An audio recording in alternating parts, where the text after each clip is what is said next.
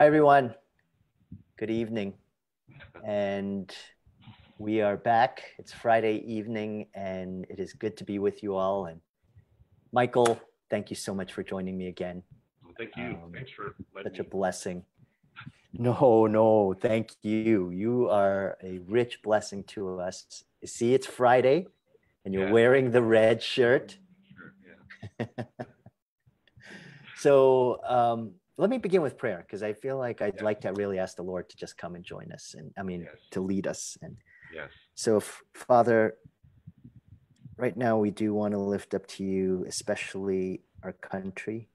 There's just a lot going on, um, a lot of turmoil, and a lot of sorrows and grievings and injustices in many different quarters and many different ways we know that you are still sovereign, you're still in control, no matter how chaotic or challenging life is, that we can completely trust you.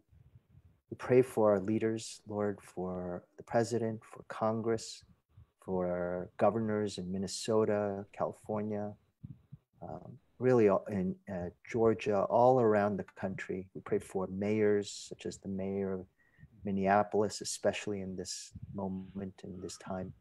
Pray for the police chief and city council members. We pray for the community of believers and churches that are uh, processing how to best respond, to love, and to serve. And I pray that through the darkness, that the light of the gospel will shine forth brightly. Thank you for Michael um, thank you for his heart for you. Thank you for his desire for the Choa family to, yeah, just to be the salt and light of the earth and just the many ways in which I have the privilege of being called his brother in Christ. So I pray that you would guide us in our time. We just want to lift up to you all of this and we thank you and pray all this in Jesus' name. Amen. Amen. So, Michael, um, there are so many directions we could take this we're using Ephesians chapter 2 as a sort of a baseline, but really it's covering all of scripture as well as just even our own personal experiences and some of the ways that we're processing some of the things that are happening in, in Minneapolis and all around the country. And this is something that has been ongoing, obviously, far longer than this past week. Uh, talk to different people and you realize this has been ongoing. But I wanted to lay out a few things, get your thoughts, and then I was going to ask you a few personal questions. So, first on the scripture side, from a framework perspective, the way I see race and racism is that when I think about race itself, I go back to Genesis. I, I go back to the garden. You know, the fundamentally, we're all created in God's image according to uh, Genesis 1 26, 27. And that amazingly has nothing to do with anything to do with physical features. I mean, it does in the sense that that there is a part of God's image that is in some way interwoven in our physicality, but it's also our spiritual image, it's also our emotional image. And we all, if we're believers of God's word, we all agree that we come from one set of parents genetically, right? That yeah. that's not something that's a mythology for us. We believe it to be true. In other words, when we say when we meet someone on the street, we're not meeting just some random person. We're meeting an image bearer of God, whether they are a believer of Christ or not, Absolutely. which automatically means we should show them respect and dignity, regardless of what they've done, who they are. Mm-hmm. And then secondarily, we're from the same ultimate parents. And really only at once the Tower of Babel happens is there a dispersion of language and people start scattering. And then Genesis chapter 10 talks about the table of nations and then people going to different places. And with that, you know, I know when I go outside to certain places, I get my skin darkens. You know, if I if I lived in the South and I was always in, you know, always in uh, South Carolina all the time or in the Bahamas, I'd be I'd be a lot darker. And over generations, you can imagine that actually changing your physical features. And so, uh, and, and we don't believe in a macro evolution, but in, definitely in a micro evolution, that there is a, a change dependent on the environment, physical environment that we're in, which leads to differentiation of different cultures and races. And then obviously, language is different because of Tower Babel. Um, our sense of community, music, style, all those things are impacted. We see that today. You know, I mean, just where you are, your taste of food. You know, what is your comfort food? How you speak, even another thing so recognizing first of all that fundamentally we're all if we believe in scripture we're all literally from the same parents and the same genome you might say and we, we've come across we can't get away from that that's biologically spiritually biblically mm-hmm. The the thing is that sin has entered into our world and as long as there is sin there is an attempt to try to displace God as God, and not just God, but his systems, his design, mm-hmm. which was always intended to be that we as his people, unadulterated by sin, would would multiply, fill the earth, and subdue it together. You know, that there's a unity in that. But once sin come, there's a break between God and us, and there's a break between each other. That happens in Genesis 4. Cain kills Abel. I mean, we're talking about brothers at that point. Like one, forget about ethnic diversion. These are two brothers, and one kills the other. It starts there. Mm-hmm. And I think one thing I think about like when it comes to race and racism is that it's very easy to think of race and racism about the color of your skin, um, about the way you speak, about the the facial features, um, your language. But one thing I know is that, um, and I've been to, by God's grace, I've been to different parts of the world. I'm not, I was born not in America. I don't look like a, when I go overseas and I, if I say to someone, I'm American, they, they say ni hao to me. you know, I mean, they don't think of me as American. And, uh, you know, it's, it's hard. I have a hard time thinking myself as American because American, you think of a white person. And so there is this, but when you go overseas or if you're born in another culture, one thing you realize is that there's racism in all cultures. Yeah. Like I know I'm, you know, there's racism in different parts of a country. So even if we were all white or we were all Hispanic or we were all Asian, we would still find something to divide on because yeah. that's our nature. We see this in Genesis 4 and it just continues. I give this because I think it's very easy to go down the road of thinking that racism is unidirectional, that there's only one direction of racism. I just tend to see it as it's it's a uh, it has many facets, many forms, and no culture, no people is immune from it. Um, that no matter where you are, you see it. The Hutus and the Tutsis, you know, in Rwanda, they had a terrible massacre.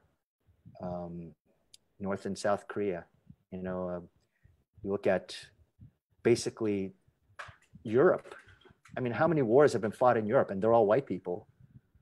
Um, you know, Asian countries like the Cambodian massacre with Pol Pot and the regime, the Maoist China. So these are these are not different ethnicities, but within a culture, there's still a sense of division. Oh, you're like this, I'm like this. You speak with that dialect, I speak with this dialect. You, you're. So I, I want to start there because I feel as though if we don't start there, we can very easy, easily forget what is the ultimate cause of it. And once we do that, once we establish that, then I think we could talk about some of the things that are going on and how to process all this from a biblical framework. One last thing on the personal side, and then I wanted to see what you say, Michael, and then hear mm-hmm. yourself personally. And I'll ask you some questions about that. Is um, my, I think personally, I think there's not a person alive who doesn't have, in some sense, because of the nature of sin and depravity, have some even inherent areas of prejudice and bigotry that is in each one of us. And we don't want to admit it, but it's there. Yeah. And something that George Neiman, he told me is that I mean, he first of all he loves the people he's with. His daughter, one of his daughters, is an African girl, um, whom he loves and cherishes just as everyone else. And he was, and he always talks about going deeper. Whenever you think, oh, I, I don't, I'm not racist or I don't have prejudices, then God brings you deeper because he shows you something that you're like, wait a second, you're not there. You're not really. And I don't think we're going to be there until we're with the Lord. All right. I also realize, so I know I have that in me. Um, I think everybody else has that. I think the second thing is that I I knew growing up. I mean, I faced racism probably just as you did, Michael, but I faced it from all different types of people. It wasn't just people who were white. You know, I faced it from people who were black, people who are other Asian ethnicities. I mean, in other words, if we're too quick, we can automatically assume that racism, like I said, is unidirectional, white to black, black to white. It's only one direction. I just tend to see it as it's just every direction because of the nature of sin. Yeah. And there, Ephesians, Ephesians chapter two, which we'll talk about, is all about the gospel undoing that system like undo like completely recreating how it was supposed to be when sin wrecked it the gospel changes it and it doesn't have to be this way and it starts in the church and then it moves out and i do think how we think about the world people missions um, evangelism all that the dignity of human human beings that is going to be impacted so that's my quick little intro. I'd like to hear what you think just about the biblical side, and then I have some questions to ask you on the personal side. Yeah, I really do think it starts with, you know, I mean, the image of God. You know, the image of God and the dignity of man, of all all men created in His image. You know, all you know, and that's men and women alike, um, female and male. You know, male and female. He created them in His image. You know, as His image bearers, and and I really see, you know, this is really stemming from the fall in the garden. You know, this this clash of races, or you know, uh, there's one human race you with, you know, all these ethnicities, which we call races. Um, you know, and so, um, but truly, it's all, you know, I see it as a human race with, you know, all of these branches and conflicts within that. You know, and all because of the fall. It really is um, that, and I think, I mean, it's I think a lot of it is um, our own sinfulness, but I also also know the the murderous nature of Satan as well, and um, and right. we, we, wrestle not just against flesh and blood, mm-hmm. but against principalities and powers and spiritual mm-hmm. wickedness in the heavenly places. So there's not just the which sinfulness in my own heart, but there's also an mm-hmm. agenda I believe that that exists in the world that's demonic, that's satanic, that that's striking back mm-hmm. at the image of God by pushing this these type of hatred and things like that in mm. in the world and and creating these these this environment which which plays on my prejudices you know which mm. like hmm. you said i admit i i mean andrew and i were talking about this earlier this week that you know we were talking about our own prejudices and and how those i mean we would say they're not racist but and i kind of described it as this i said I don't. It's not that I would look at a person and say, "Oh, I can't stand that person." But if if I saw a group of men outside dressed in suits, you know, I would be comfortable walking past them in the middle yes. of the night. But if I saw that same group of of you know guys, skinheads, white guys with tattoos around Harley motorcycles, you know, standing next to the sidewalk, smoking cigarettes and you know being loud, I'd be uncomfortable you know, and it wasn't necessarily because they're they're different, their skin color is different than mine. It's but it's that fear that drives this, creates a prejudice, and, mm. and creates a, a, place. Right. And that that fear and prejudice can even open it up to broader things. You know, where I be, start mistrusting people based on the color of their skin. Mm-hmm. based on the the they the language they speak or the way they talk or you know any mm. of those things and so it's um, it's very I think fear can play a very big part in it, you know, but it all goes back, like you said, to the garden, to the fall, you know, and from that we all have a place where we all are are marked with it. Um, we all, you know, are you know and I think in a sense, like you said, it's going to be a lifelong process for Mhm. God to to sanctify that out of us. And eventually, the good news is is that He does. you know, He Mhm. does. Yes. You know, He will perfect that in me through you know through His power. You know, but hmm you know, Mhm. it is it is a process. Mm-hmm. Mm-hmm. Yeah. Michael, um, so on the personal side, we were just talking about this. And it just, I mean, you are, you're Mexican American. You're, your parents are both from Mex. They're act. Did they immigrate from Mexico? My grandparents, uh, my grandparents did Both sides. both sides. Yeah. Both sides. So your parents were born here. Yes, my parents were born here. Yeah. Okay. Okay. So they're their first generation, their second generation um, Mexican Americans, and Right. you are in the third generation. But from a from a race perspective, you're you're Mexican, right? And then you also Angie is Caucasian. Right. Then yeah. you have you have um, Eric. hmm He is, what would you say? He's half um, half black and half white. Okay. Yes. And then Sophia? Sophia is um, I want to think she's almost I would I would think she's full blooded Mexican, I think. Okay. Okay. Or maybe El Salvadorian, Okay. part of Okay. Salvadorian or something. Yes. And Benny? Benny's black. yes.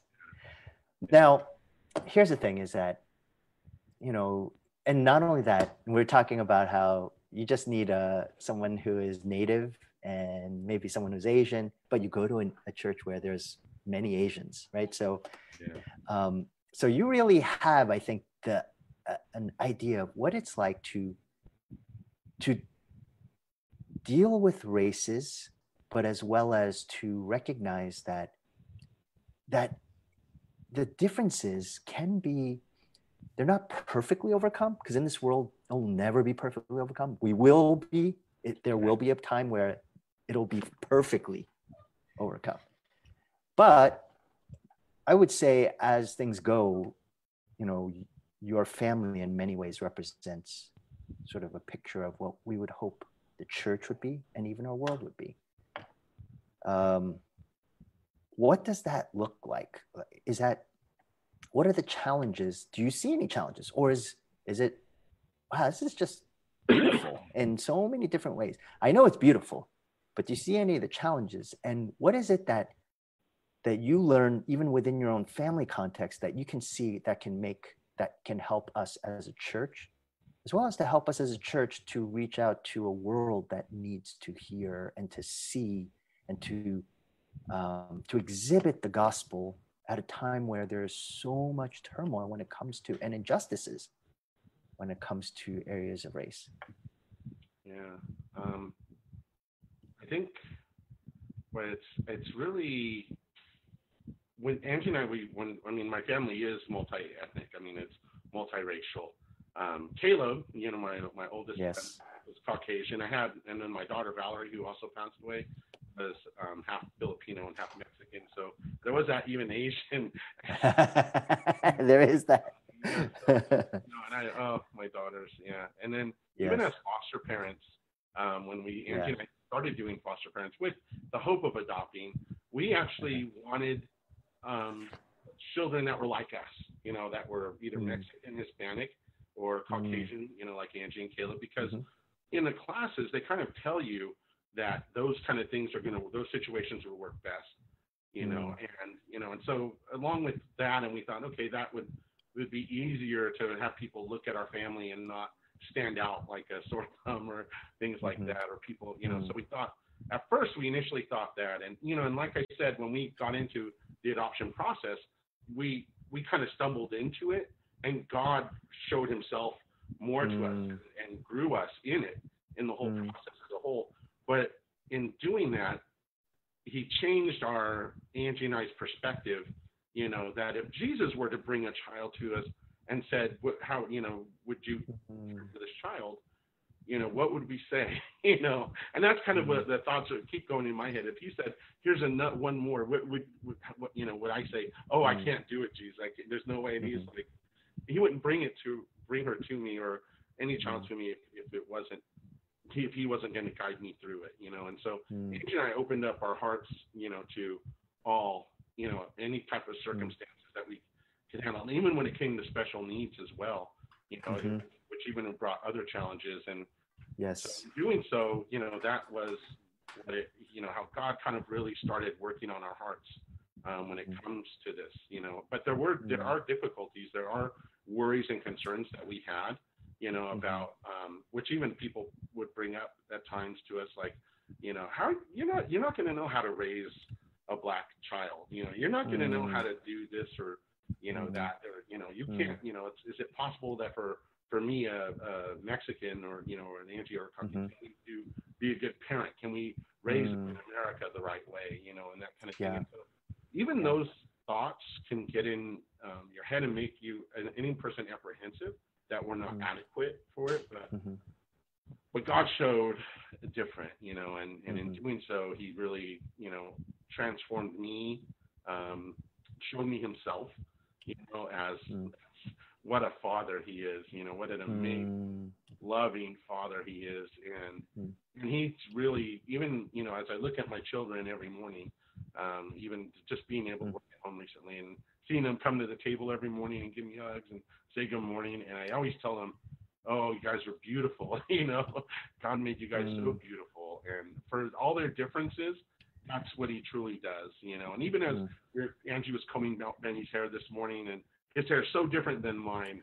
so, you know, you're, you're, God made your your hair so beautiful, so different, you know, and it's so beautiful. And and I said, I said, and they'll ask him, I say, who made your hair? God did, you know. Yeah. you know, and I was like, and I just said, it's like, this is what God made, and it's beautiful. Mm. It's good, you know. And this is when, and that's how I I look at it. And it's not just for my children because they're my children, but it's all humanity, really, that He did this mm. to. You know, and every one of them is unique, and mm. but they're beautiful. They are His children. We are His creation. Mm. You know, His workmanship. Every single one of us, you know, that bear His image, and that's why, you know, I generally I think the beginning of discipleship is understanding that that not just you know not just me and not just my kids and this is what I want them to get at the foundation so they know this when they look out at the world is that mm-hmm. everyone is created in God's image. That's why we mm. we can't treat right. everyone you know th- this way. We can't treat people any which way. They're, they deserve respect and mm-hmm. dignity and, and need right. they're valued and they're precious. You know, whether they're a believer, a Christian, or not, they are precious in the sight of God. So precious that He would send His Son to die on the cross to redeem them to Himself. Mm. Mm. Yes. So, you know, we'll go into some of the recent events because I think that that is on everyone's mind and how we're processing that. Um, you know, well, you know what happened with George Floyd in uh, yeah. in Minneapolis, and anyone who's watched that video knows that there's just no answer for that. In other words, there's no defense. Um, it's it just is yeah it's it's just really really bad um, yeah and it leaves you speechless actually but that's not it. it there's a number of things that have happened um, a jogger you know in georgia uh, yeah. Ahmaud, you know, mm-hmm. he gets killed jogging. And then you have, I mean, it's a, the, the, the, other, comparatively, this one was a smaller one, but it's more indicative of the, just the framework of thinking is uh, what happened to Christian Cooper and Amy Cooper in Central Park with the video of the, her calling the police on mm-hmm. him for, for bird watching. yeah, for bird watching. And using the fact that he's black as or an African American man as almost as a a tool because she knew that that was going to get a response. I mean, somehow she knew, and you were seeing this play out over and over and over again.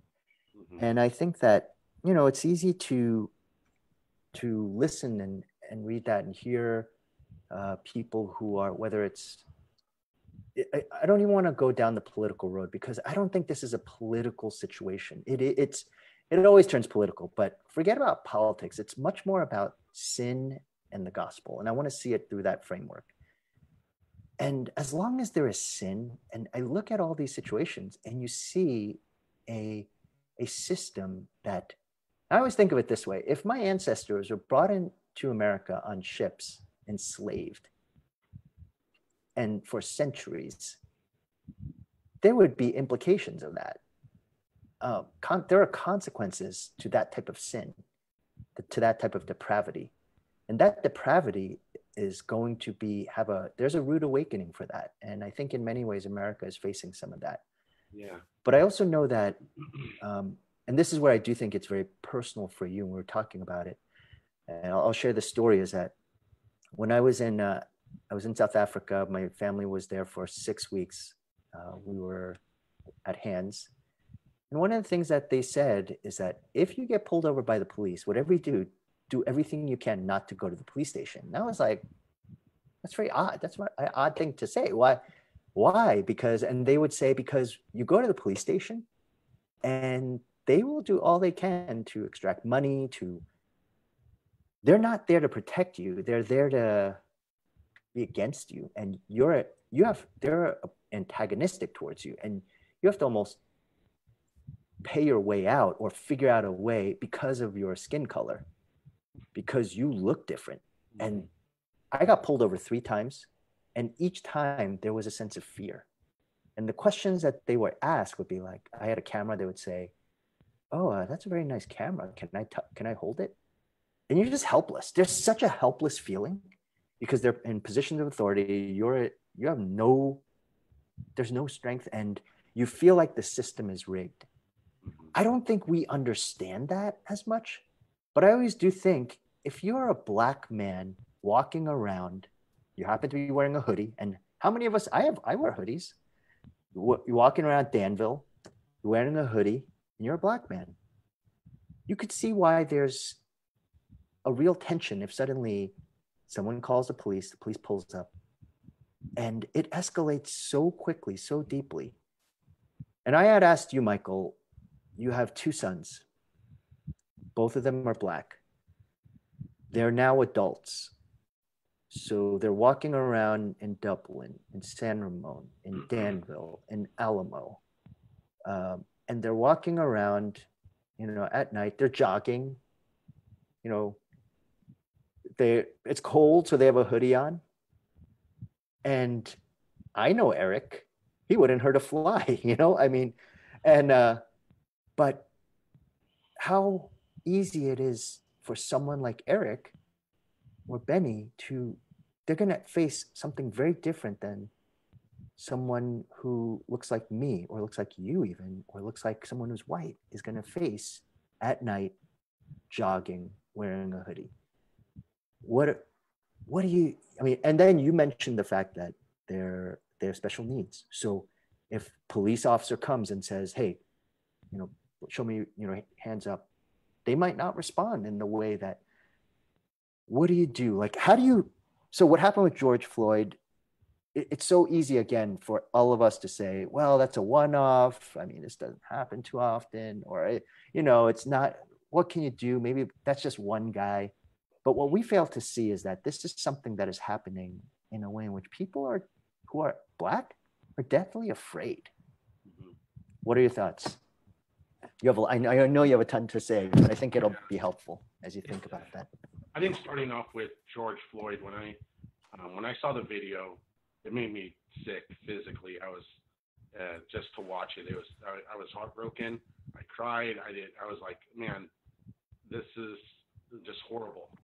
And I and the, the, what was sad about it was is what if he didn't die? You know, what if he didn't? Right. Cross my mind. It's like, what if he didn't die? Eh, you know, there under the under the officers. What if he lived and actually was just arrested and taken away, and you know people forgot that they videotaped it and we never saw the light of day of that video. Um, you know, would would it make a difference? You know, does it you know, and you know, and I look at it and I see it as it cost him his life to make that difference. You know, mm-hmm. his life actually that he died makes all the difference in the world. It, but it shouldn't, you know, and that's the sad part. And that's what kind of what you hint at when they talk about, you know, police stopping, uh, doing a pullover in Danville, in Alamo, Yeah. you know, I know it happens and I know, you know, I hear about it, I see it. And, you know, I, I hear about, you know, you know, just regular people minding their business being stopped because they're black.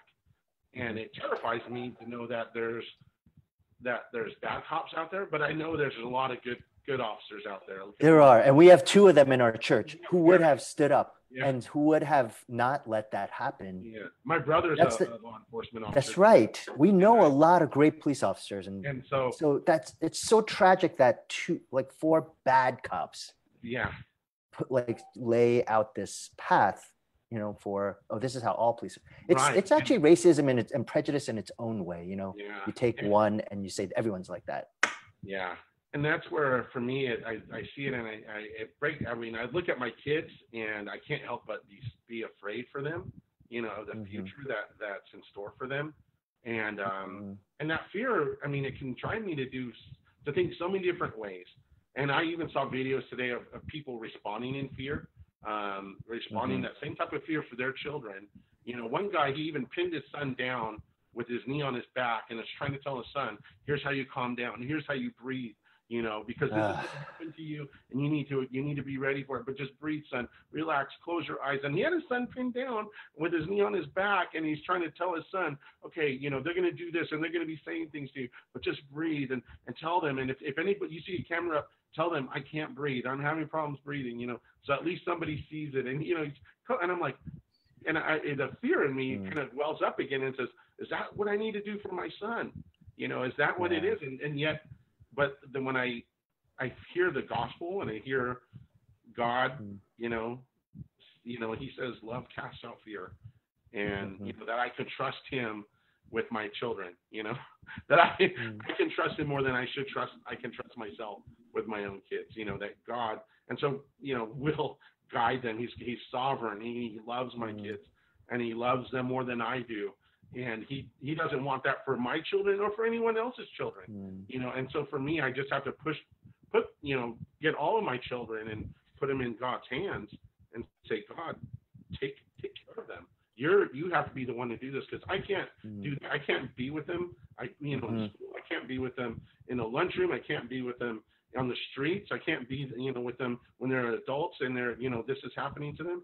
But god is going to be with them. He promises never to leave them or forsake them and i can trust that and and and, what I can do now for them is is to prepare them through God's word, prepare them not just for for that type of difficulty, but even how to respond to to being um, mistreated. You know that and and and point to the example that Christ laid down all of His rights and endured even the sufferings of a cross. You know, Mm. In obedience to the Father, and that we as well, because Christ did that, we through His power and His Spirit can also lay down our rights and, and even endure mistreatment for the sake of the gospel and for the sake of love, to love and, and to even give respect to those who may not even really, we may not feel deserve respect like a, a, a cruel police officer, you know, which I know the world is saying right now, oh, that guy, he should, you know, they want to execute him. They believe he should be, you know, executed the same way. But I, my God is merciful and I know I deserve to be executed, you know, for, for my Mhm. sin. I deserve to be on that cross instead of Christ. And yet, yet Mhm. mercy on me. So the cross even tells me that man deserves mercy. And I pray that this officers, all of them repent. I pray that they all turn to Christ. I pray that they find this forgiveness.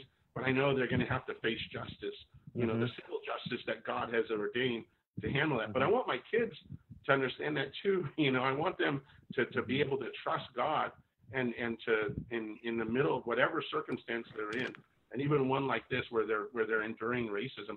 And unfortunately, you know, they I feel in some cases they've already experienced that, you know, um, on some level, in some ways. And so, and, and I've, you know, even going through it with bullying, and it seems like it's kind of appointed bullying, you know, on them, not just because they're their special needs, but also because of their them being black, you know. So Mm. there is this type of thing that we've had to address in some ways already as a family. Mhm. Mhm.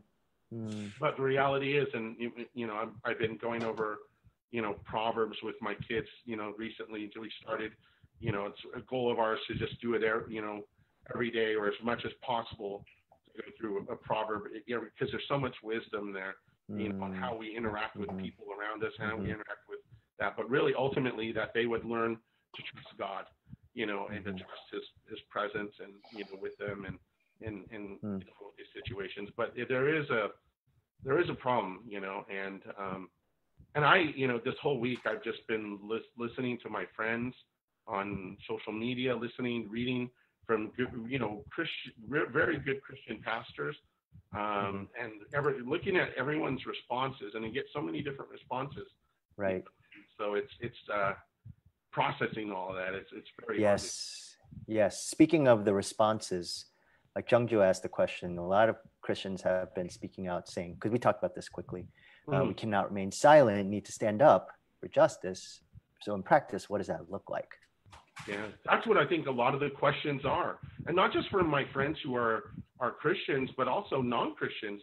They're upset, they're outraged, they're like, "This has to stop." But what can we do?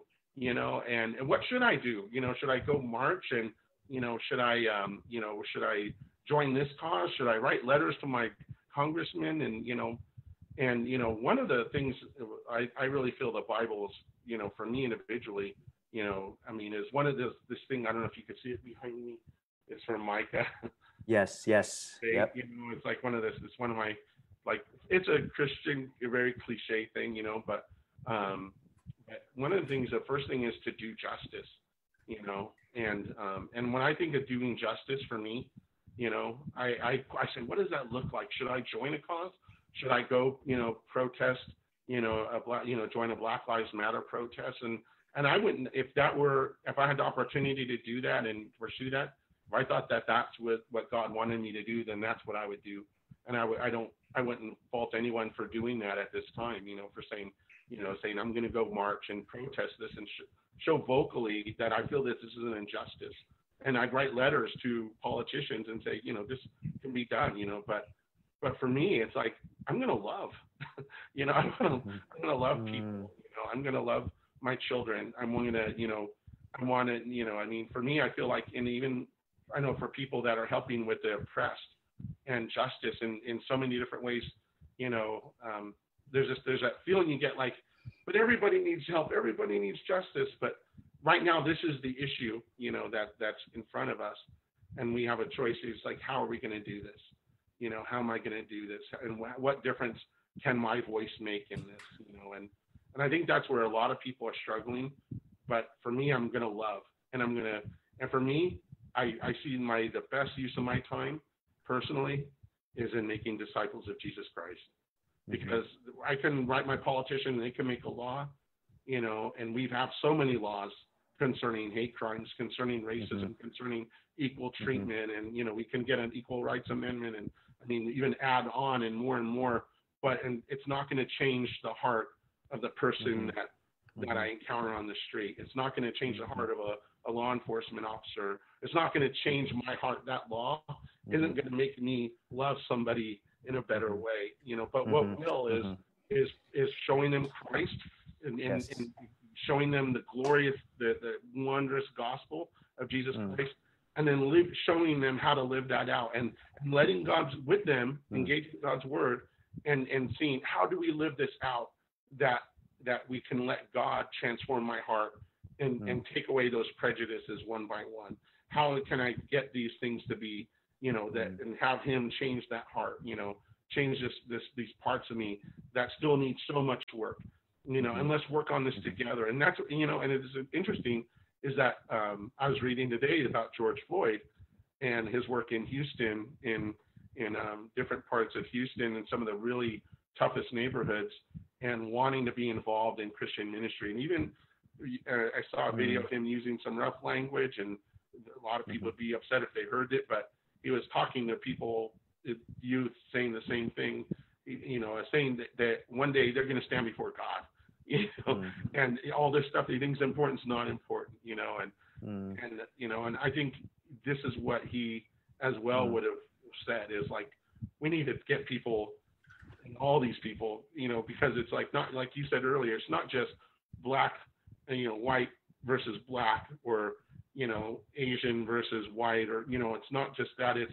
but it's also black and on black, and all of these issues, you know. And but really, the one that we need to do is is that everyone needs to see is the gospel. You know, they need to see the gospel, and it needs to be lived out. You know, and that's what we see, like in Ephesians, our our passage for today. Mm-hmm. That's what's going to make a difference, and that's what's going to make a difference in me.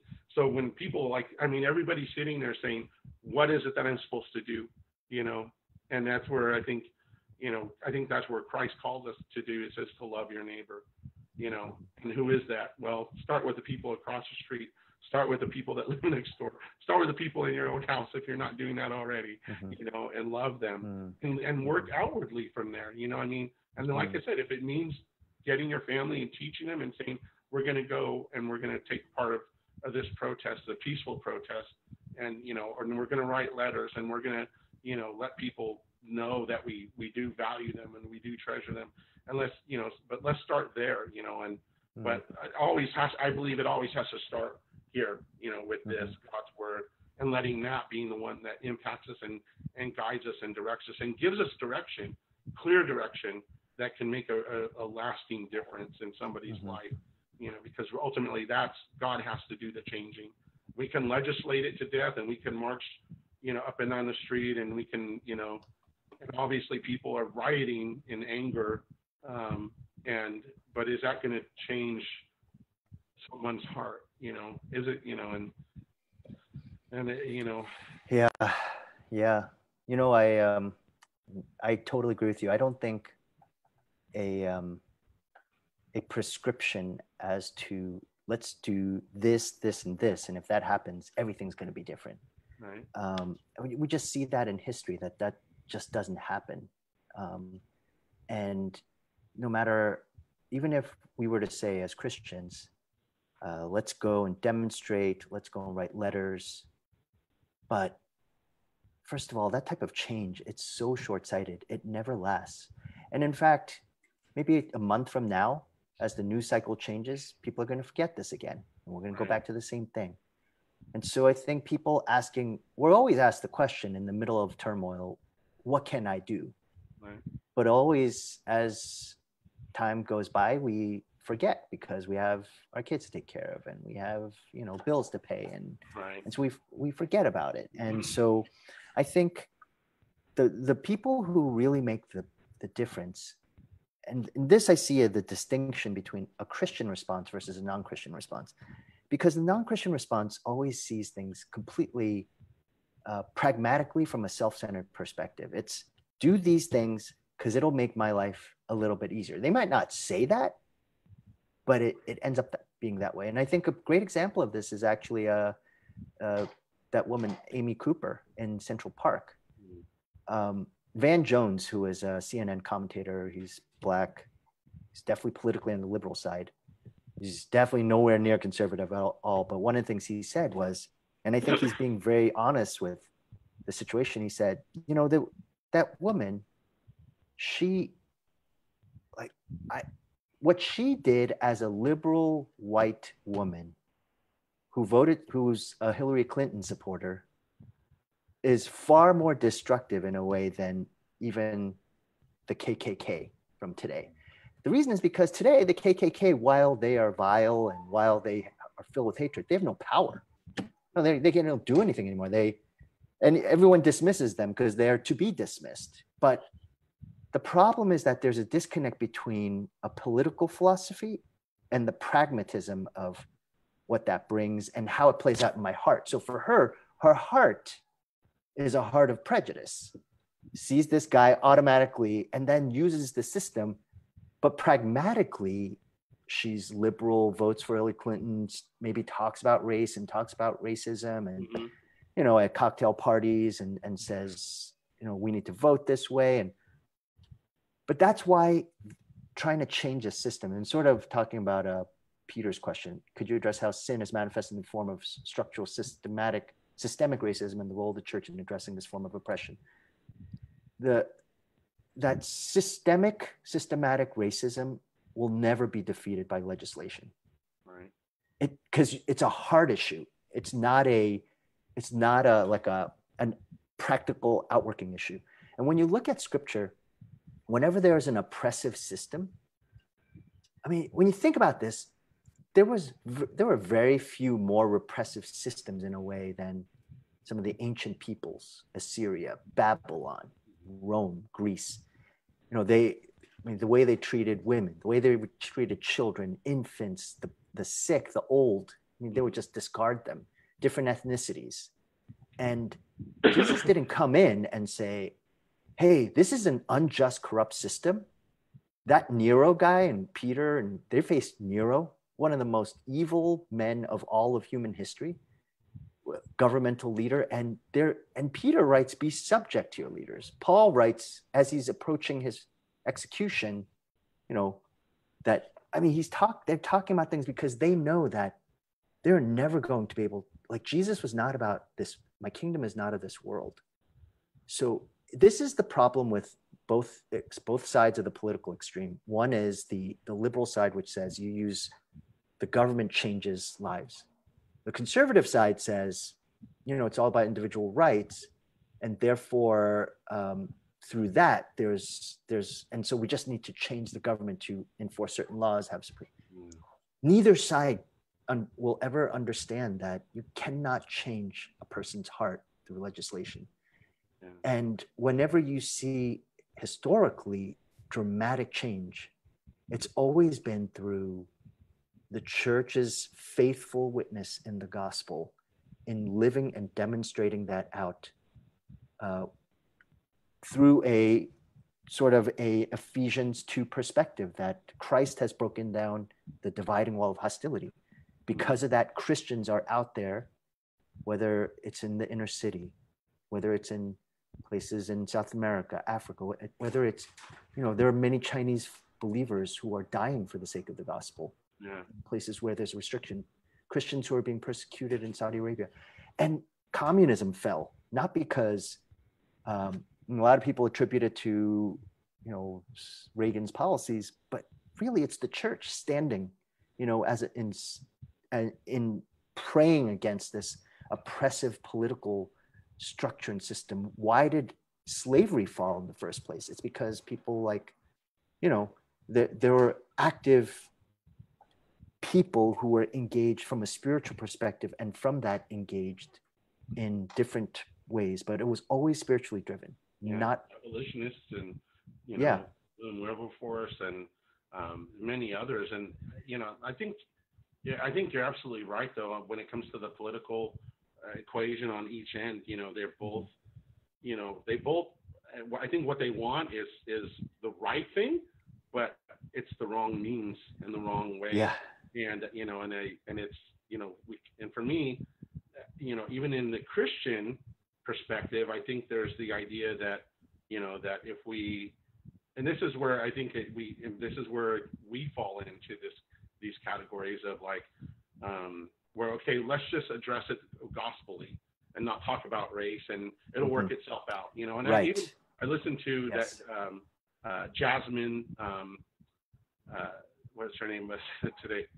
Um, Holmes, Jasmine Holmes, on the, the Philip Holmes' wife, on yes. that, the thing you posted today from the Gospel Coalition, and listening to her, she was talking about it as well. That you know, the early American Christian churches, they had segregation, they had slaves, you know, and they were, and they would say, okay, but we have the gospel, you know, mm-hmm. and then how could this coexist, you know? Yes. Because yeah, you can have the gospel and it could be preached and even rightly preached and passionately preached, but if it's not lived out, if it's not disciples mm-hmm. aren't being made, you know, and, and the disciples, mm-hmm. who, what are we making disciples of? You know, it's like mm-hmm. you can even have the right message, but if we're not making disciples, and follow, you know, following after Christ, really mm-hmm. pursuing mm-hmm. Him and, pers- and, and seeing what Scripture has, and letting that transform us. You know, instead of letting what our what our thoughts about what Christianity is or all those things, then that's where we can fall in the same trap that the politicians yes are falling into. And yes. so, yes. you know, or those that want to change things politically. And yes, you know, yes. So I, yeah. I really see even our understanding of like even this passage, you know, how you know, in this this in this section of Ephesians, um, kind of kind of read it. Yes, yes. Uh, um, he says, uh, well, I'll start with verse um, verse 8. It says, For by grace you have been saved through faith, and this not your own doing, it is the gift of God, not a result of works, so that no one may boast. For we are his workmanship, created in Christ Jesus for good works, which God prepared beforehand that we should walk in them. Therefore, remember that at one time you Gentiles in the flesh were called the uncircumcision by what is called the circumcision, which is made in the flesh by hands. Remember that you were at a time separated from Christ alienated from the commonwealth of Israel, and strangers to the covenants of promise, having no hope and without God in the world. But now in Christ Jesus, you who once were afar off have been brought near by the blood of Christ. For he himself is our peace, who has made us both one and has broken down in his flesh the dividing wall of hostility by abolishing the law of commandments expressed in ordinances, that he might create in himself one new man in place of the two, so making peace, and might reconcile us both to God in one body through the cross, thereby killing the hostility. And he came and preached peace to you who are far off, and peace to those who are near. And when I see this, I think of the whole temple system, you know, and then like the mm-hmm. the, the whole temple setup in on the mount, you know, in in Jerusalem, and how mm-hmm. they had the outer courts for the the Gentiles, and then they had the court where the women could go, and you know, but they couldn't. Nobody mm-hmm. could go any further beyond that, you know. And then you had you had the Jews, and even the the Jews could only go so far, and then only mm-hmm. the elite priests could even go into the holy of holies and have that fellowship with God, and and that get once a year, and and then there was that, you know, and even then at risk his own you know life you know because if he was sin if there was sinfulness he could even be struck dead by even mm-hmm. entering into the presence of god because god is mm-hmm. holy and with apart from sin so much so that that it can't even exist in his presence and yet god through the cross sent christ and and, uh, and tore down every wall and every mm-hmm. barrier bringing us who were me who was so far off you know as a gentile mm-hmm. bringing me all the way into there mm-hmm. through christ you know, through the cross, you know, and mm. I see that I'm like, he did all of that, you know, not just for me, but for the church, you know, that we, the Jew and Gentile, and mm-hmm. we would be one, you know, that we would have unity. That not just unity, but even the love, like you preach from First John, you know, this, mm-hmm. this love, you know, that that he has, and we'd be expressing it mm. towards each other. And it's like, and, and for me, it's like that's you know, it's wonderful. It's so wondrous. It's so amazing. You know that. Yeah. Not just brought near, oh, but loved as a child. You know, and adopted, right. and even you know, even though yes. I, you know, I don't look anything like him now. You know, but he's shaping me into the image of, of his son. Mm. You hmm. know, and in mm. Christ, when he when he looks upon me in Christ, he sees his son, his child, mm. you know, and, and and he sees, Amen. and hopefully, you know, so many more alongside of me and you know mm-hmm. in that mm-hmm. you know that whole picture of revelation chapter 7 verse 9 you know when he's looking out at the multitudes and and the, you know and he sees of every tribe tongue and nation you know worshiping and mm-hmm. praising you know the lamb and praising god surrounding the throne you know and it's just like and i think you know mm-hmm. that's what god accomplished here through the cross you know mm. all those who yes. are far bringing them near to him you know and yes yes and yeah, no, that's that's great. We can't get there, you know, politically though, you know, and yeah, this is the end. I look at this and I see even in Revelation, I like that's the end. That's where we're going. You know, we're going to go there. You know, in Christ, we're going in that direction. And you know, but now, how do we live with that in mind? How do we live now? You know, how do we live? You know, mm-hmm. how should I live? How should I love my neighbor? How should I love? Mm-hmm. How should I respond to this situation? You know, where the, you know, there's so much pain and so much, mm-hmm. you know, that has been around for centuries mm-hmm. in our country, mm-hmm. you know, in, mm-hmm. in people groups and in the black mm. community and even in the Asian community and the Chinese community, you know, the, you know, the Irish people, you know, I mean, you know, people of all, you know, Hispanics even, you know, during the, in the 60s, my parents, that's one reason they didn't want us, my, my, me and my brothers and sisters to learn Spanish is because they, they saw some of the hostility and, you know, that was mm. coming up against Hispanics early early in the 60s and 70s yeah. in in our country you know even in the california and and people were you know they didn't want hispanics and so the more i could american they wanted us to be americanized and you know mm. so that mm. we would fit in you know so that we wouldn't mm-hmm. get as so much um, Mm. you know, racism and you know things toward us. Mm. You know, so it's um, yeah, we have so far to go. But the only- Yes. Oh, Michael. I, I want to answer a couple of questions that came Sure. in. So from from Peter, so further in the whole question of system. So wasn't it actions of politicians like William Wilberforce, motivated by faith, but that brought about change in the system? Isn't widespread flourishing something that Christians should advocate for? And I would never diminish the role of a changed heart to faith and the transformative power that can have in their actions. But couldn't we also advocate for policy change too? That it's a both and. So I think in many ways you answered this question when you talked about the idea of uh, people like, and I studied him when I was in seminary, R.L. Dabney, who was uh, a Presbyterian Reform minister in South Carolina, and he was a staunch proponent and advocate of, of slavery, using the Bible as the primary means by which slavery should exist. And you read that and you think, how does that guy who has such great things to say about the gospel say such terrible things about slavery? And I think to answer my question with Peter, and it's it's this idea that when we think about um, systems, that the systems and are entrenched in and ingrained there, not necessarily solely by policy, but by the those who are the policymakers, and that their hearts essentially were completely astray. Now, here's the thing: is that once you start going down the policy route and making it all about policy, the challenge is that you have to start picking and choosing which policies you want to prioritize because there are so many on both sides of the political spectrum that are against God. You have the racist sort of pers- racism against and that are subjugating, in a sense, one particular ethnic group. And then you have abortion. And I think a lot of people think, well, abortion, you know, is it really that bad? But here's the question. If and it just is a logical statement. It's is abortion murder? Is it a life? Is is that is that personal life? The answer is yes. Then it's okay.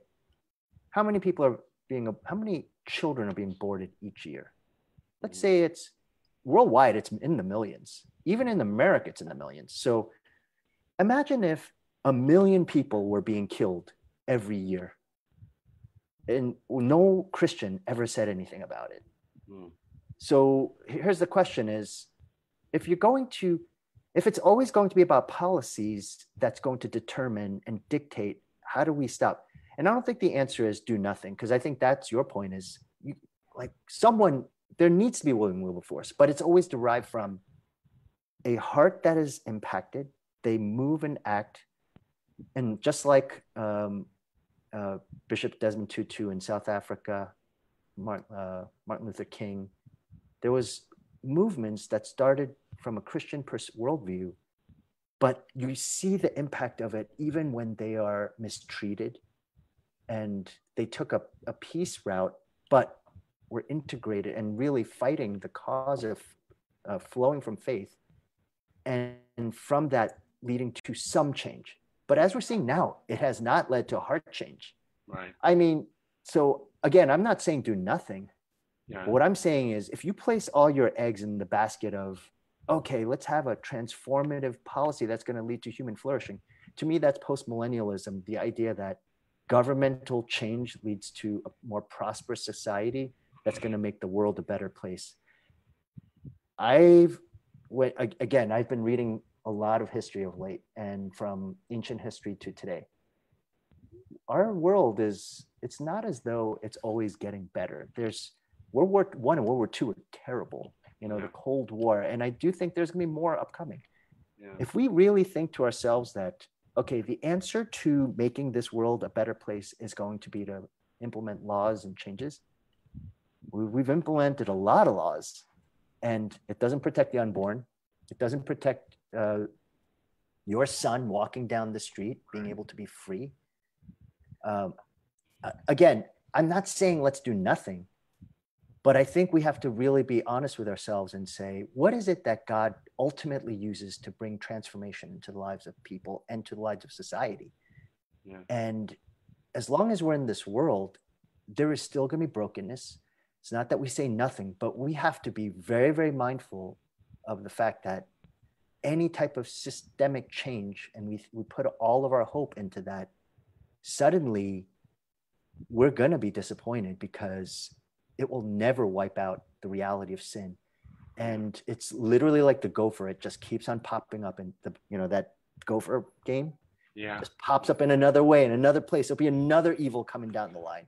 Another terrible thing. I mean, who knows? It could be eugenics. It could be, well, if you're born with special needs, no more. I mean, how many children are there now with Down syndrome? Yeah. Almost none because they're all being aborted. Well, what about one day when there's even less? And then do we just say as Christians, ah, you know, that's just another thing. We can't fight every battle. Let's just fight this one. No. So yes. let's be mindful of the fact that if we're going to fight for systemic change, either you fight every system because they're all really bad. And another thing is, we're seeing it only from an American perspective. If you travel different parts, and I've seen real injustices, we're seeing it in China, we're seeing it in um, different parts in Africa, in, in different parts of Asia, in Europe, in South Africa, South America. So let us not think that we're just talking about because there's some bad things happening in America, but it's happening all around the world. Right. Yeah. And so I do agree with you. I think I, I believe that the church is the primary means through a a full or gospel preaching and application. And that means I think this is where I think Michael missions from a gospel perspective, evangelism is so critical to making an impact because I, I know this when I go to other parts of the world and I see poverty in a new way, I see different races in a new way, I see different people in a new way, I see the same uh, structures and problems that are just as bad, if equally bad, yeah. not worse, just different. And you start seeing all that, and suddenly you think, you know, America is not it's not as great as we may think it is here and it's not as terrible as we think it is here yeah. that you see that all around and the more we have a, a, worldwide see the world as god sees it see his brokenness over it his heart that is just wrenched because of all the suffering and sorrows yeah. when we get that that's when we really understand what do you think i agree i think you know one is first i mean peter's thing is uh, peter's question is that it's I'm not saying do nothing. You know, yes. I, I, I, you know, I wanted, I'm going to do justice wherever I am. I'm going to do mercy. I know you are, Michael. because that's if, that's who you are in that's Christ. What we're called to do is to where we are. Where are you? You know, I mean, and I was telling my DG this earlier this week. You know, we were talking about this issue. If I was there, if I was on that sidewalk, yeah. I mean, I would have been screaming, I know. I would have been pleading. I would have been all like, please let this man up. Please let me do first aid on him. You guys can, you know, you can t- tase me if I move or do something wrong, but let me help this guy, you know, and that's justice. That, and then, you know, and, and I think justice is as well as saying, is, is to make sure and ensure that our justice system isn't going to let somebody walk. Mm-hmm. Not somebody who does this crime, but also commits other crimes against humanity right. too. You know, but but this is heinous in the sense that it's done by somebody who's supposed to be protecting uh, protecting our citizens is actually carrying out this mm-hmm. type of you know this type of thing and mm-hmm. there's going to be a lot of talk about people saying no he had underlying conditions he had, he had high blood hypertension and high blood pressure and he might have even well, he wouldn't have been in that position if he it doesn't, it doesn't, yeah it doesn't matter yeah, guy you saw yeah. how he was treated. And I know. Treated that way. No, and that's where I like. Yeah. This is this is this is bad. And that's uh, injustice. Yeah, and I'm like, and it needs to be addressed. So let's address it, address it, but address it where you are as well, and and do justice yes. where you are. And yes. and that means even and you talked about abortion, and there's a, a on Facebook there's a group called the Radiance Foundation, and they talk a lot about blacks black children being aborted, and that there are more mm-hmm. black children being aborted in, in the United States than actually than in any York, other and actually yes. being born alive. You know, and even statistically in New York City you know that it, it's it's you have a you have a greater chance of dying if you're a black child in the womb than than you know any other demographic mm. in that mm. city. You know, you're that's the most dangerous place for you. And this is in one of the most you know what we would say is the most racially diverse places in the world. You know, the melting pot mm-hmm. of America, and you mm-hmm. know, and yet this is happening. You know, and and and I see it as murder. I see it as genocide. I see it as racism, and there definitely is something going. There's there's a lot to it. Yeah. You know, and we have Yeah. to. I think we have to speak about that too. You know, I mean, Yeah. but right now this is this this issue of race is the Right. issue, and it's like so. I I say do justice where you're at. You know, Mhm. protect, stand up. You know, be, be a voice, and for those in your community who are being affected by this, you know, be a voice and and you know defend them. You know, our Lord, you we see Him in His holy habitation. You know, as Mhm. the as the you know defender of widows and you know the protector Mhm. of orphans and and you know he, Mm. he takes them in and but he also does justice you know and for the poor and the needy you know and and protects the weak you know and so these are all things Mm. that were to be in our neighborhoods you know as Mhm. well and so so i say wherever you are if you're you know in Mhm. discipleship and you feel the Mhm. lord is leading you to Mhm. to like this type of uh, you know racism you know Mhm. abolitionist type you know um you know thing you know go with that and and and Mhm. use the gospel you know teach you know through the gospel and whatever means you know educate christians on on this and, and expose us to our prejudices and and help us as well you know Mhm. to to love each other better and to love those around us better Yes. through that but you know Yes. and it, it, and it means getting involved politically you know and trying to express these things that people are created in Right. god's image and try to get the world and politicians to understand that that because of this there is dignity that's deserved you Mhm. know and that people understand that you know and and whether that can be the opening of a door into their hearts that they actually can then he, see and receive the gospel you Mhm. know that they would get Mhm. that you know because Right. I mean, the premise Right. god starts there with us Right. you know, he's Right. god and he made us Right. he made us special apart different than the animals different than creation but what we have in our culture is we have darwinism you know we have Yeah. evolution and people say Yes. That okay there is a survival Right. there is, Yeah. you know, Versus being created in in the dignity of being God's image bearers. Yeah, and so there we have these opposing views, and one is Yes. predominant in our c- culture and society, and we're we're to accept that, accept the part about racism, accept the parts about about being unkind and, and everybody, you know, survival of me, survival of me. Yes. That's what eventually, I guess, evolution says. You know, the Mhm. uh, the strong crush the weak. You know, let's Mhm. do that. You know, that's Mhm. not it, and we know that's Mhm. not it. The world knows that that's not it. And and, be, Mhm. and our response to racism, our response to seeing weak people being crushed, and you know the outrage about it, and that pain, and how sick it makes me feel, Mm. it, it screams to me, this isn't right. You know, and that what what Mhm. we're being, all these bill of goods were being sold about, you know, evolution and things like it's not right. You know, Mhm. this isn't how it's Mhm. supposed to be, and we know it. God Mm. wrote it on our Mm. You know, each one of Mm. us that we know, you know, whether we're we, you know, Mm. we hear the word of God or not, we Mhm. know it's wrong. You Yeah. know? So Yes. I could. Yes. There's so much more to say. I know. I don't. Yes. No, I know we're all, we're pretty much out of time. But one last thing on the what can you do? And this is where I think one thing that everyone can do, and I'm thankful for a number of people who are, for example, Jim and Sarah, they go Jim to City. Impact. You know, they're going to San Francisco. You know, when you build relationships with people, actually, once you start meeting them, you talk to them. George was telling me the story of when he went City Impact with, um, I believe he went with uh, somebody just while he was here. He did that, and he walked in and he was trying to get in, like he was trying to deliver food, and the guy was very hesitant, and he's he was like, Oh yeah. and he said, "Hey, you you have an accent. Where are you from?" And he said, "I'm from Nigeria." And he's like, "Hey," and he started. He said something in Nigerian, and the guy was guy said, "Come on in." right. And so George went in. They started talking. He started like, and it, the, his eyes warmed, and suddenly they're not a, they're not the other.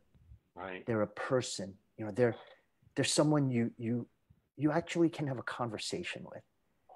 That's why again I go back to the idea of, yeah, you mentioned it. Be like Christ. Go and be a missionary. In other words, he went from heaven to earth. He became like us and the what something that we can do is we can go to places where people are different from us and we Yeah. learn and we serve whether or not to teach or to patronize that's why i am so thankful we go to hands to be part of hands because what hands does is they they're not there to say hey we're the white people and we're you know we're the westerners we have so much to offer you they're there to learn from these Mhm. care workers who are much poorer, no education, but they have so much to teach, not to learn. They have a lot to teach us.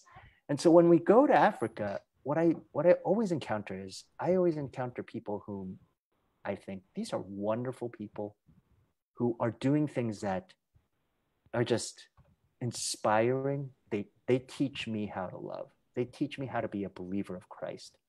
You know, I have a lot to learn. I always learn. And and the more you are in a position of humility, of brokenness, of saying, you know what, just because I'm educated a certain way or I'm from this country or I went to this university, that's the problem is that we have this mentality of I am better and I always have something to, to do for you rather than I have a lot to learn and I just want to serve. The more you have that mentality and heart to be like Christ, the Christ likeness, that's when the walls start breaking down. Yeah. You know, and that's when we see people as image bearers of God and not just projects or, you know, or a handout person. In that sense, um, yeah. So that I want to give my last word to you, Michael, and if you could just close us in prayer. All right. Yeah. I just, I think that's absolutely right. It's like, let's go, you know, let's go to them. You know, I think, it, and I, I really wish I, after watching a, a, video of George Floyd, I wish I had a chance to meet him. you know, mm. he seems like a nice guy, and uh, mm. and it and uh, I and it, his work that he wanted to do, that he was involved with, in going into places where I mean areas where he grew up, I'm sure, mm-hmm. but also to hard places, you know, and mm. working with hard people and and wanting to point them to Christ, you know, recognizing that that's what was going to make the difference in their life, you know, these young guys on the street. And um and I'm like, wow, you know, I think that's, you know, I really feel like, you know, Christ says that greater love has no one than this, that he lays down his life for his friends. And then, you know, I know he was talking about his love for his disciples, you know, his, the 12 and those that were with him, but he's also talking to us, you know, in like, you know, what are we going to lay down our lives for, you know, and mm. to lay down your life for somebody, it doesn't mean that you're going to not die necessarily, but it does mean saying, you know what, I'm going to change the way I live. Mm. I'm going to give up. The way you think. I can, serve, I can serve people. Yes. Or, or, that I can love these people and spend time, more time with these people. And, mm. and so, you know, on the call to do something, you know, do that. It, you know, I mean, it could make it mean just being a foster parent saying, you know what, I'm going to mm. try to make a difference by being a foster parent or by mm. opening my home, you know, to, yeah. you know, kind of, you know, to care for people or, or you know what, I've been putting off. I, you know, every time they talk about mission trips to Africa, I'm scared. You know, but it could mm. mean just doing that. It could mean mm. saying, you know what, I, I want to help take food. You know, into sitting. Mm. You know, but all these different yeah. ways ways of doing justice and making a difference. And you may say, well, that's that, it's not going to help the racism. It might, though. Yeah. It, it yeah. might because it's, it's, yes. it's spreading love, even in the smallest way you know, yeah. to, to point people so that maybe somebody comes away, like you always say, loving Christ a little bit more. You know, we've done a lot, you know, even if it's just that much, it's a lot. And, and, and yeah. that's what I want most of all. Yes. Because, yes. you know, in the end, you know, like I said, we saw Revelation seven, nine, and I said, that's, yeah. that's where we're going. You know, yeah. ultimately, we are going there. People there you know, from every tribe, tongue, and nation, you know, and so, mm, you know, and ultimately that's what I want for people in America. I want it for people in Africa. I want people globally, you know, to be there and to have a taste of that here. You know, when we're in church, that we're looking across the aisle yes. at people, you know, who are different than us, but we're yes. we're worshiping together. Yes. Together, yes. you know. So. Yes. Yeah. Thank you, Michael, so much. Do you so mind praying for us? Yeah, I'll pray. I know. Yeah, I have so much to say. I wish I could say more, but let's pray. Uh, Father, um, we come to you um, heartbroken, Father, over mm. um, the state of our country. Um, mm. Father, after so many years, after slavery, after mm. so many years after segregation, after so many years after Martin Luther King, uh, Father, and so many other civil rights leaders, uh, Father, we are still in a place where where our country is broken um, and divided, and um, and we know why, Father. We we see it in racism, we see it in murder, we see it in our selfishness, in our greed, and most importantly, Father, we see it in our emptiness uh, apart from you as a country, uh, Father. That um, we see um, so much brokenness. And we know that this isn't how it's supposed to be, Father. And yet we see you, Father, sovereign, merciful, good, and calling us to love one another, um, calling us to love each other as you've loved us, uh, Father, putting your Son on a cross uh, for us to redeem us to yourself, Father, and pointing to Him as uh, the greatest display of your love uh, for us that you've demonstrated, and that Christ died for us. Even while we were still sinners, Christ died for us. And so, Father, we pray that you would help us as we look to the cross, as we look at this broken country, and even as we see our own hearts broken over this, Father, that you would transform us, that you would change us, that you would give us um, encouragement instead of despair and even feelings of helplessness and hopelessness. Father, that you would re- in, instead replace it with hope and, uh, Father, faith. Um, and Father, even direction that we would um, look to you, look to the cross, and and ask you, Father, how how should you how should we live in light of this? How should we follow more closely after Christ, Father? How should we um, love those in our family, love those who are different than us, love those who who look different than us, Father? How should we um, care for them, the weak and the poor, Father, the broken, uh, Father, those that are oppressed, uh, Father? Which by what means shall we go to them? And I pray, Father, you give us direction, that you give us clarity, Father, that you give us hope, but most importantly, Father, give us your love uh, for each other and love for you, Father, that you would shape and transform our hearts, Father, to be more like Christ. Um, because we know, I know I need it. I know that your church needs it, Father, and I pray that you would um, just guide your church, Father, guide us as your, as your followers, help us draw more closely to Christ, Father, and that we, we ask that you would draw near to us. And so, Father, we thank you. I thank you for tonight. I thank you for Pastor Sam, um, his wisdom. I thank you for the wisdom of so many pastors um, and friends that are speaking out on this issue. Um, but Father, I pray that you give us clarity and uh, give us purpose uh, through the gospel and living it out, Father, and making disciples, taking the good news of Christ all over the world, Father, that there's hope for sinners, uh, Father, and there's uh, and there's even more, Father, um, in, in you, in love. And so, Father, we praise you, we thank you. Um, we ask that you bless us all tonight as we go, and we we praise you in Christ's name. Amen. Amen. Thank you, Michael, so much. Thanks everyone for joining us. I know we went a little long, but I think it's uh, on you know it's worth it on days like today. So God bless you. Have a wonderful weekend. See you on Sunday. Bye-bye. All right. God bless you.